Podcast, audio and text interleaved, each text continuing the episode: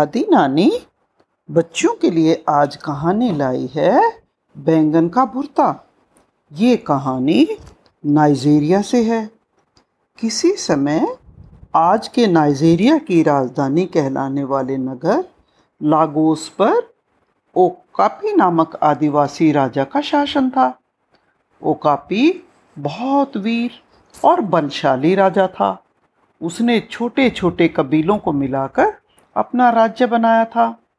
लेकिन ओकापी के राजा बनते ही उसके चारों तरफ़ खुशामदी लोगों की भीड़ इकट्ठे होने लगी। वे बात बात पर राजा की तारीफ़ करते थे।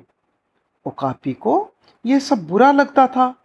वो बहुत बहादुर आदमी था और उसे चापलूसी और खुशामद से बहुत नफरत थी। लेकिन उसके मना करने के बाद भी वो लोग अपनी आदत से बाज नहीं आते थे। और चाहकर भी ओकापी उनके साथ सख्ती नहीं कर पाता था। लेकिन इस तरह की चापलूसियों से वो बहुत परेशान था। राजा जब अधिक परेशान हो गया तो एक दिन उसने अपने गुरु के पास जाकर सलाह करने का निश्चय किया। वो किसी तरह उन चापलूस लोगों से छुटकारा पाना चाहता था। पर छुटकारा पाने के लिए ये जानना बहुत ज़रूरी था कि कौन कौन चापलूस हैं और कौन सच में कह रहे हैं। अब ऐसे लोगों का पता लगाने का तरीका राजा ओकापी की समझ में नहीं आ रहा था, इसलिए उसने गुरु की शरण में जाने का निश्चय किया। उनका गुरु दूर एक जंगल में कुटिया बनाकर रहता था। ओकापी ने उनके पास जाकर अपनी तकलीफ़ सुनाई। गुरु बोला, सुनो, मैं तुम्हें चापलूस लोगों से छुटकारा पाने का एक आसान सा तरीका बताता हूँ। मेरी बात ध्यान से सुनना। इसके बाद गुरु ने उसके कान में कुछ कहा। गुरु की बात सुनकर ओकापी की खुशी का ठिकाना न रहा। उसने गुरु को प्रणाम किया और अपने किले में लौट आया। दूसरे दिन सवेरे उसने नाश्ते में बैंगन का भुर्ता बनाने का आदेश दिया। रसोइये ने बड़ी लगन से बैंगन का भुर्ता बनाया और नाश्ते के समय राजा के सामने पेश कर दिया। बैंगन का भुर्ता बहुत स्वाद था।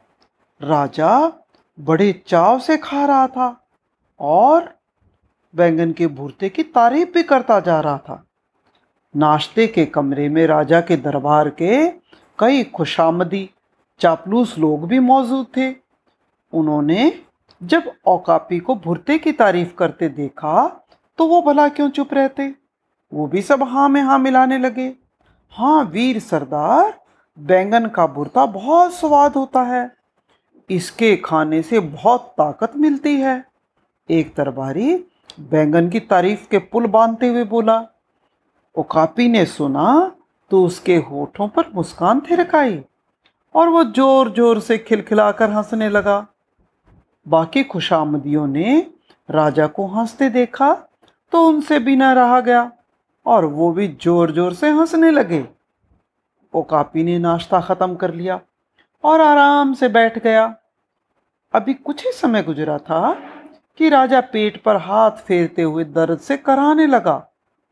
खुशामदियों ने मौका पाया और वो जरा नज़दीक राजा के आकर बोले, हे सरदार, आपको अचानक क्या हो गया?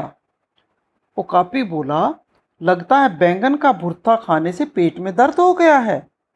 एक खुशामदी तुरंत बोला, बैंगन का भुर्ता कभी नहीं खाना चाहिए, ये तो पेट में दर्द कर देता है। दूसरा बोला, मैं तो वीर सरदार को सुझाव दूँगा कि बैंगन की खेती पर रोक लगा देनी चाहिए। और तीसरा भला कहाँ पीछे रहने वाला था? बोला हाँ बैंगन तो एक बड़ी नीची किस्म की सब्ज़ी है। वो कापी का चेहरा गुस्से से लाल हो गया। वो चीख कर बोला, खामोश, अभी थोड़ी देर पहले तो तुम सब बैंगन की तारीफ़ कर रहे थे और अब तुमने बुराई शुरू कर दी। तारीफ़ करने वालों के चेहरे उतर गए। वो नज़रें चुराने लगे। एक ने साहस करके कहा, सरदार, हम तो आपके मन को देखकर बातें करते हैं। दूसरा बोला, आपको खुश रखना हमारा ड्यूटी है। और तीसरा बोला, हम आपकी बात को कैसे काट सकते हैं? तुम लोग हमारे दरबारी हो।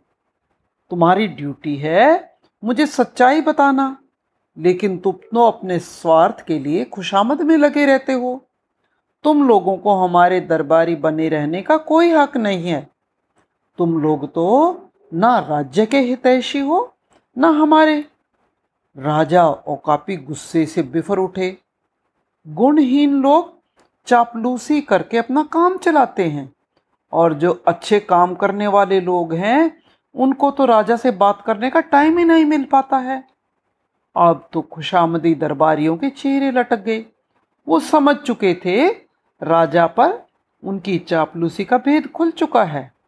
अतः उन्होंने वहाँ से निकल जाने में ही अपने भलाई समझी और उनके बाद, जाने के बाद राजा ने भी राहत की सांस ली और इस घटना के बाद राजा को सभी चापलूस और झूठी तारीफ़ करने वाले लोगों से छुटकारा मिल गया।